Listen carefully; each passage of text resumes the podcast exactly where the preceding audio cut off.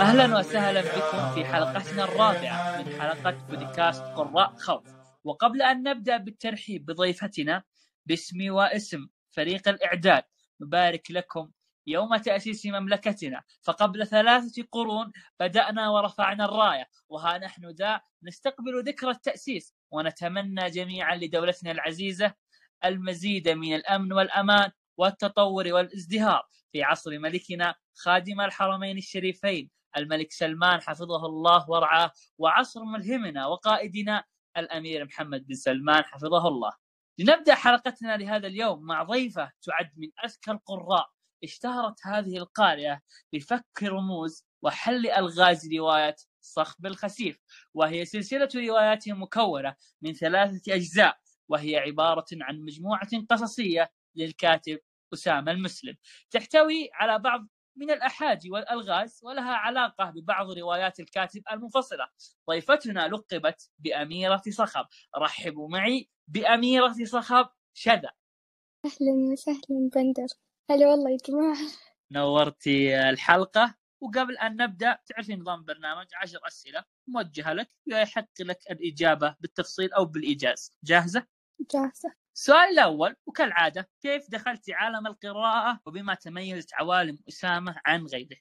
أول شيء بدأت في عالم القراءة من يوم أنا صغيرة في عمر آه، مبكر جدا على القراءة. آه، بدأت في كتب عادية بعدين انتقلت إلى الروايات وكانت صراحة الروايات اللي أقرأها واقعية بحت يعني ما بدأت بالفانتازيا من بدري. أول كتاب بدأت فيه الأستاذ أسامة أو دخلت في عالم الفانتازيا كان لج. على إني ما قد تكلمت عن لج أبدا في حسابي لأنه كتاب مميز جدا لي وأشوف يعني إنه بدايتي في عالم أسامة وهو اللي حمسني أكمل بقية كتبه كتب أسامة تميزت بكونها صراحة مختلفة جدا عن بقية الكتب طب ليش هي مختلفة؟ أسامة عنده قدرة ربط عجيبة بين عوالمه بحيث إنك لما تقرأ كتاب إلا وما تصادف جزء من كتاب آخر الأسامة موجود في هذا الكتاب. هذا الشيء يمكن اللي حببني بصخب. سؤال فضولي. ذكرتي إنه بديتي بداية مبكرة. ذكرتي إنك قراتي رواية واقعية بحتة بالضبط يعني هذه بحتة نحط عليها ألف خط. وش هذه الرواية؟ يعني كانت تتكلم عن إيش إذا تذكرينها؟ الرواية كان اسمها أنا قبل كل شيء للكاتب الجوهر الرمال. من هالمنبر أحييها صراحة أحبها مرة مرة. وأول كتاب كان زي ما قلت لك أنا قبل كل شيء كان واقعي الكتاب. يتكلم عن قصة حزينة قصة حب أعتقد عن بنت اسمها ورد. عموما كتابها جميل جدا اللي بيقرأ يعني. حلو يعني هذه كانت كبداية. ممتاز. السؤال الثاني. الذي وجدته في صخب ليكون الأقرب لقلبك. أنا صراحة أحب من بدأت أقرأ الأسامة أحب أربط الأشياء وأحب أستكشف يعني. فصخب كان عبارة عن حاجة كل قصة يعني عبارة عن لغز. قصص ممتعة مرعبة سردها عبقري جدا ومميز. آه، بنفس الوقت صخب آه، يحمل فكرة في قصصه.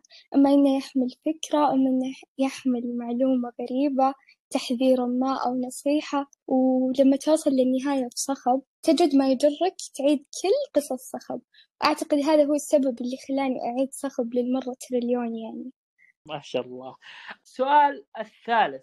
أميرة صخب وهذا هو لقبك. عرفينا عن قصة هذا اللقب ومتى أعطاك أسامة. صراحة أنا دا يعني دخلت في صخب فجأة وبدأت أتكلم عنه فجأة وحبيته فجأة. صرت أنزل كثير مقاطع ربط الصخب وأدخل كستات مع أسامة وأتكلم عن صخب فبمعنى أرتبط أسمي بصخب لدرجة أن أصدقائي يعني القراء صاروا يسموني إما ملكة صخب وإما أميرة صخب. مرة دخلت قست مع أسامة وسماني أميرة صخب. من هالمنبر يعني؟ السؤال الرابع شذا أعطينا أصعب لغز في صخب وأعطينا كمان أسهل لغز في صخب واجهتيه. أسهل لغز في صخب كان في ستة أيام قصة في ستة أيام. فكرة اللغز أو فكرة القصة إنها معكوسة تبدأ من اليوم السادس إلى اليوم الأول. فلما يقرأها القارئ ما راح يستوعب القصة راح تكون شوي عشوائية. فإذا قرأتها من نهايتها راح تعرف إنه ترى في قصة آه، مسلسلة تمشي يعني بهالشيء. فأعتقد إنها أسهل شيء واجهني إني على طول اكتشفت إنها تبدأ من اليوم الأول. أصعب لغز واللي للحين ما حليته اللي هو الأحجية الأخيرة من صخب السؤال الخامس كذا هل عندك طريقة لفك رموز وأحاجي اللي في صخب وتربطينها بالروايات الأخرى؟ يعني عندك نمط معين أو سلسلة معينة؟ صراحة ما عندي نمط معين لكن عندي أشياء يمكن أقولها لكم تساعدكم إنكم تحلون صخب، صخب علشان تحبه لازم تفهمه، يعني صخب عبارة عن ألغاز كتاب مليان ألغاز آه مرتبط في كل كتب أسامة من أولها لآخرها، فأحس لو تبي تفهمه ركز بالعناوين حقت القصص لأن غالبا أسامة يركز عليها، ركز على عدد الصفحات، ركز على القصة ذاتها يعني يمكن تلقط شي منها. حلو يعني تشوفين الطريقة إنه من خلال الكلمات أو من خلال الربط زي قصة آه، البناية. ترى قصة البناية أنا أشوف إنها لها علاقة بروايات عدة ولا لا؟ قصة البناية ارتبطت مع أكثر من رواية نزلت لأسامة وصخب إما إنه يكون جامع الكتب سابقة لأسامة أو كتب راح تنزل. فزي ما تقولون أسامة يحط الأساس في صخب وعلى هذه الطريقة يكمل. فعلا أنا أشوف إنها طريقة معقدة الصدق.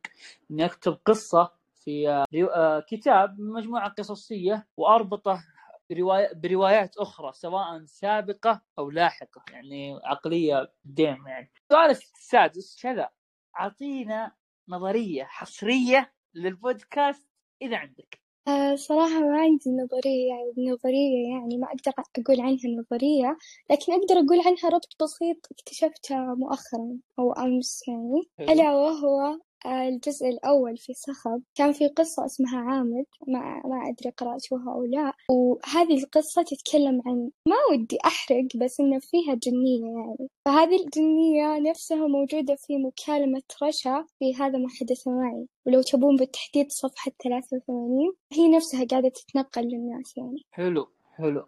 نظريا إن شاء الله يا رب تكون صحيحة يعني. أنا صدمتيني الصدق. السؤال السابع. هذا أنا ابغاك أبغى أعرف. لو كانت شذا قصة من قصص صخب أي قصة سوف تكون؟ آه صعب والله جدا صعب. دقيقة خلوني أفكر أصبروا بكون قصة مع بئر صخب وأبي أسأله يعني. زي قصة بئر صخب اللي بالجزء الثاني أو الثالث. والله إني ناسية لكن بكون البنت اللي هناك. السؤال الثامن أعطينا قصة عجزتي عن فهمها. كذا يعني مخك نقول بالجنوبية تنح كذا ما استوعبتيها. من قوة غرابتها أو صعوبتها. أغرب قصة كانت قصة المصبوغ. okay كلنا ندري إنه مهرج لكن الفكرة إن زوجها يوم قال أنت مصبوغة زي يعني ليش يقول كذا؟ عجزت أفهم ليش. هل عشانها تسوي ميك اب أو إيش؟ فأتوقع هذه القصة الوحيدة اللي تنحت شوي عندها. حلو.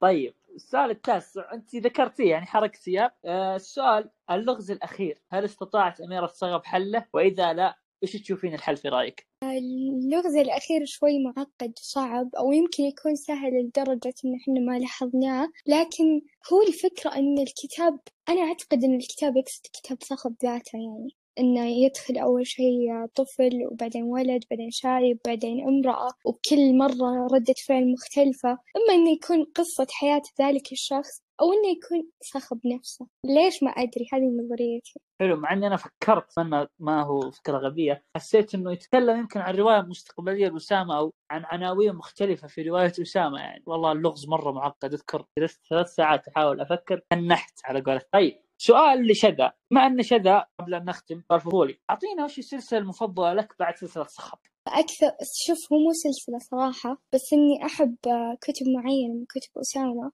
ألا وهي الدوائر الخمس ووهج البنفسج. بطريقة ما أميزهم عن البقية مع صخب يعني أكيد. حلو. سؤال فضولي ثاني. أفضل جزء من سلسلة صخب؟ الجزء الثاني أحبه مرة. يمكن لأن فيه مرمر وأنا أحب مرمر. أدري إني سايكو من يحب مرمر بس أنا أحبه. أقنعك إني حاولت أتواصل مع مرمر. السؤال العاشر سؤال أو كلمة تودين أن تقولينها لأسامة ومجتمع القرائي. في البداية من هذا المنبر أستاذ أسامة أنا فعلا ممتنة لك. ولكتبك الرائعة اللي مهما تكلمنا عنها أعتقد شهادتنا بتكون مجروحة. شكرا على الصخب الأسود اللي راح يجي. أشوف هذا أكبر هدية راح تجي بعشرين أربعة وعشرين. أظن إن فكرة وجود شخص كبير وفاهم ويشجعك ويوصفك بأعذب الكلام ويكتبك في رواياته ويسوي لك أشياء كثير شيء جميل مرة جميل. وأعتقد إن هذا السبب اللي يخلينا آه، ما بيننا يعني ذيك الرسمية بين إحنا القراء وأنت ككاتب يعني. شكرا لك.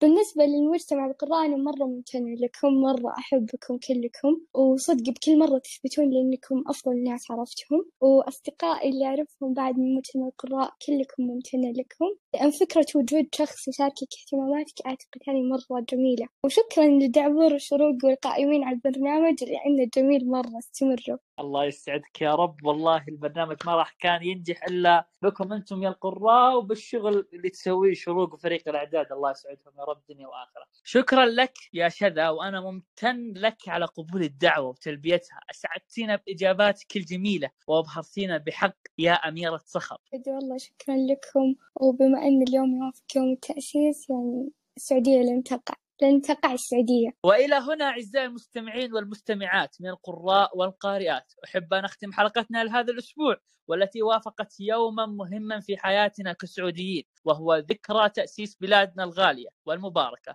ولسان حالي كما يقول الشاعر عندما تباهى بوطننا وقال يا سائلا عن موطني وبلادي ومفتشا عن موطن الأجداد وطني به البيت الحرام وطيبة وبه رسول الحق خير منادي. كان معكم بندر أو دعبور كونوا بخير في أمان الله.